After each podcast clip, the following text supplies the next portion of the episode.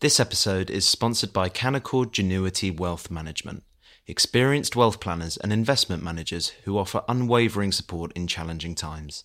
Visit candowealth.com for more information. Hello, I'm James Forsyth and I'm joined by Katie Balls here in Parliament. We've just heard Liz Truss's departure speech from Downing Street. Here's what she had to say. From my time as Prime Minister, I am more convinced than ever that we need to be bold and confront the challenges that we face.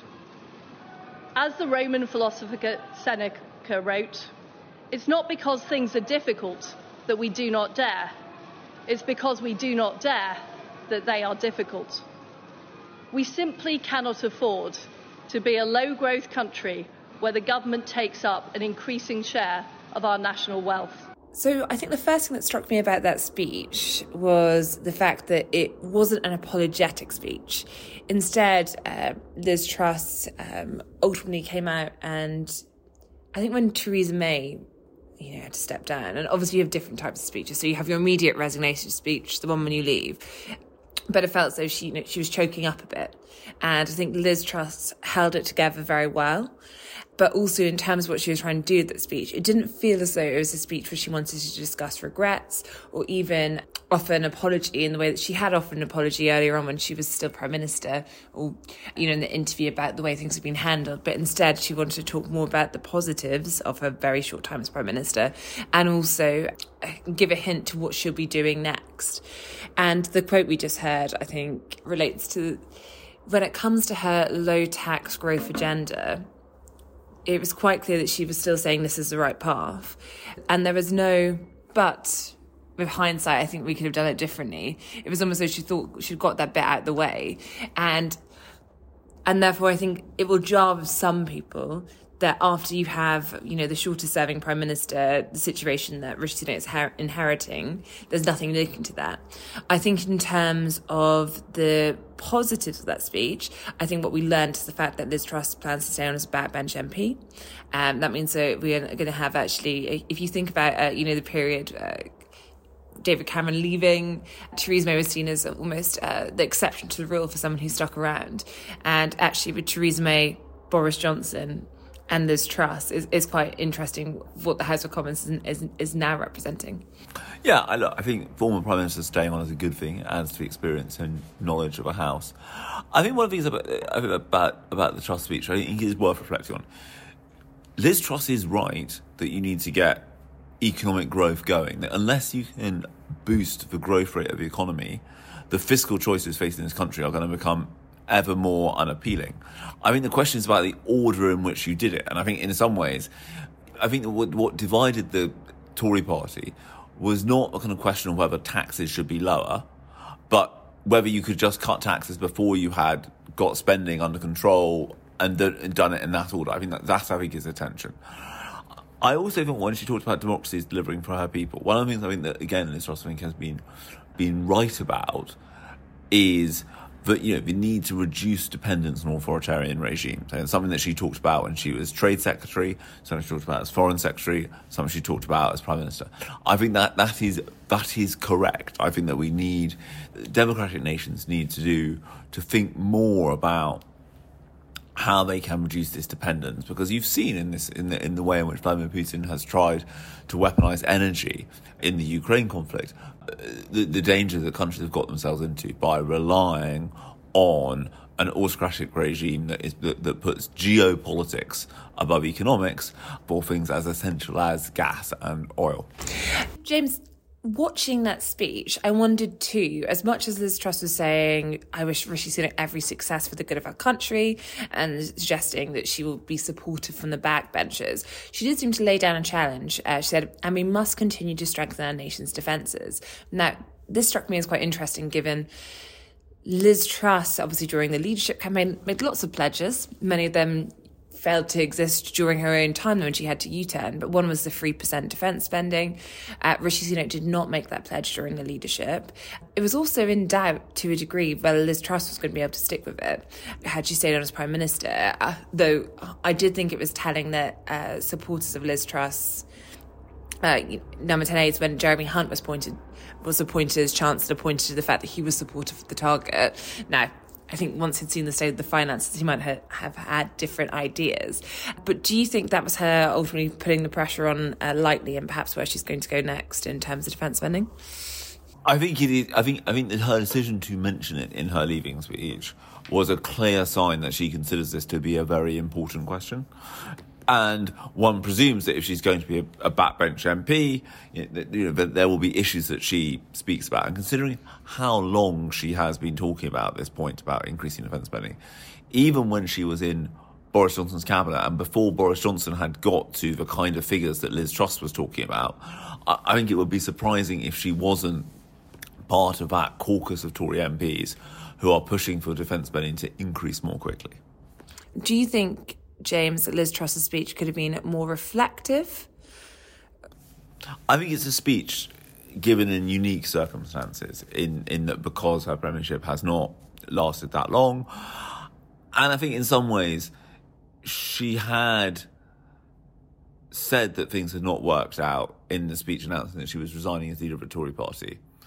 And I think I think it's not unreasonable for her to set out what she thinks philosophically as she departs.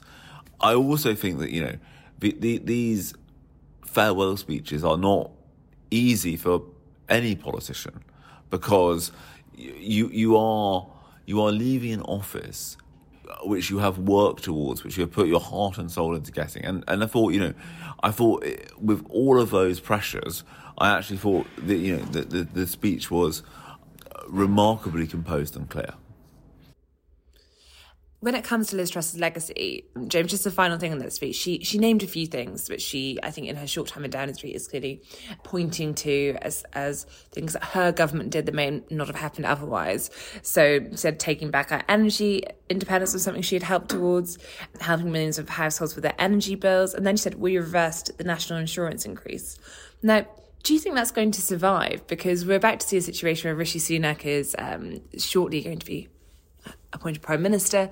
And we know during the leadership campaign, uh, that was a clear dividing line between the two. Uh, we know the public finances in a very difficult position, uh, but also the MPs were very anti the national insurance hike in the first place. So I wondered, do you, do you think her legacy in that sense is going to stay intact? I mean, that probably all depends on whether you feel that you need to, to raise more taxes or not. If you need to raise more taxes, I think that you know, the, the whole argument that, that, that Rishi Sunak made at the time was this was the least bad tax to raise.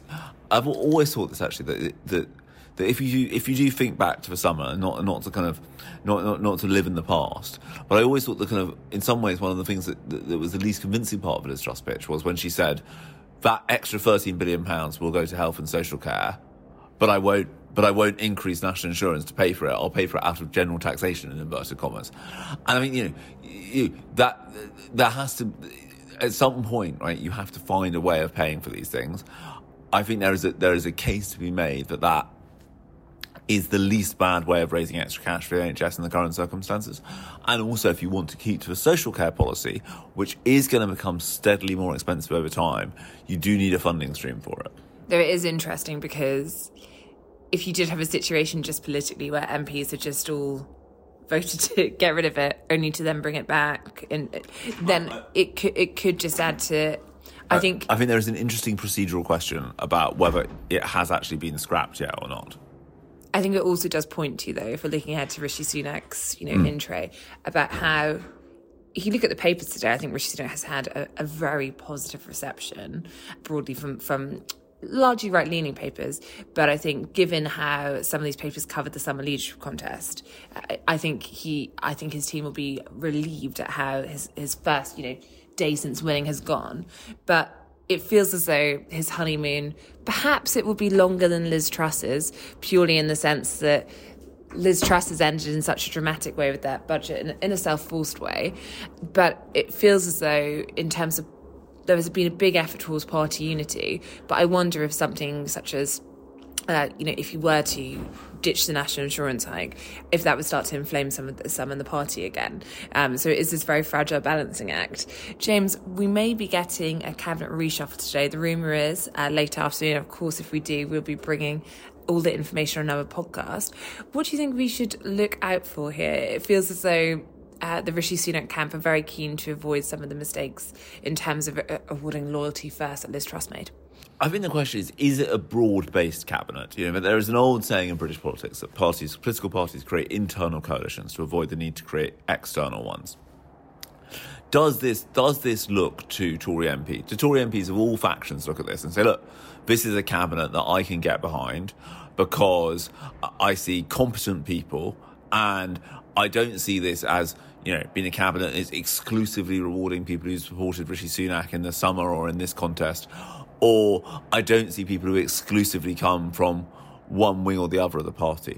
I, I was having an interesting conversation with a member of Liz Truss's cabinet at the weekend, and they were saying that you know perhaps the mistake Liz Truss made in constructing her cabinet was you know, she thought, oh, I've got you know Rob Buckland uh, and Tom Tugendhat from the One Nation wing of the party. I've got you know this person from the, you know, Jacob Rees-Mogg from the ERG wing of the party, and not realizing that the, the kind of thread that lined them, linked them all up was that they had backed her in the leadership contest, and so people didn't look at the cabinet and think, oh, that represents all the different factions. They just looked at the cabinet and saw everyone there having backed Liz Truss. I think one of the other fundamental challenges for anyone doing a reshuffle in the current circumstances is that because of the extraordinary events of this year so far, there are multiple departments where there have been three or four secretaries of state. And the problem with that is that that creates a whole bunch of people who think that, that even if they're t- not at the moment, that, they, that, that, you know that is their that they are the person in possession, and so they would expect to be returned to, to that job. I think that is one of the things that is going to make this difficult. I am skeptical of the idea that there will be a honeymoon. I think that weirdly enough, it's one of these things where you might be able to earn a future honeymoon, if you see what I mean, by creating a bit more calm and stability. But I think the, the number of challenges that are coming straight down the track mean that that, that, that, that it's going to be a mini moon rather than a honeymoon. Yeah, maybe it's, yeah, maybe it's a one day honeymoon. The positive press today from the Sun, the Daily Mail, the Telegraph maybe you know maybe it's a, two day honeymoon with all these quite unlikely MPs in terms of uh, some of Boris Johnson's backers saying they were getting behind him, and perhaps by eight pm this evening after the reshuffle, the honeymoon will be over. One question, which is: Does the Tory Party look at the polls at the moment with them thirty odd behind, points behind, and say this is an existential moment for us? Got to pull back from the brink, all got to rally around or do they look at that and think, well, we're going to lose the next election anyway, so we might as well have all the arguments we want to have before then? And with that, thank you, James, and thank you for listening.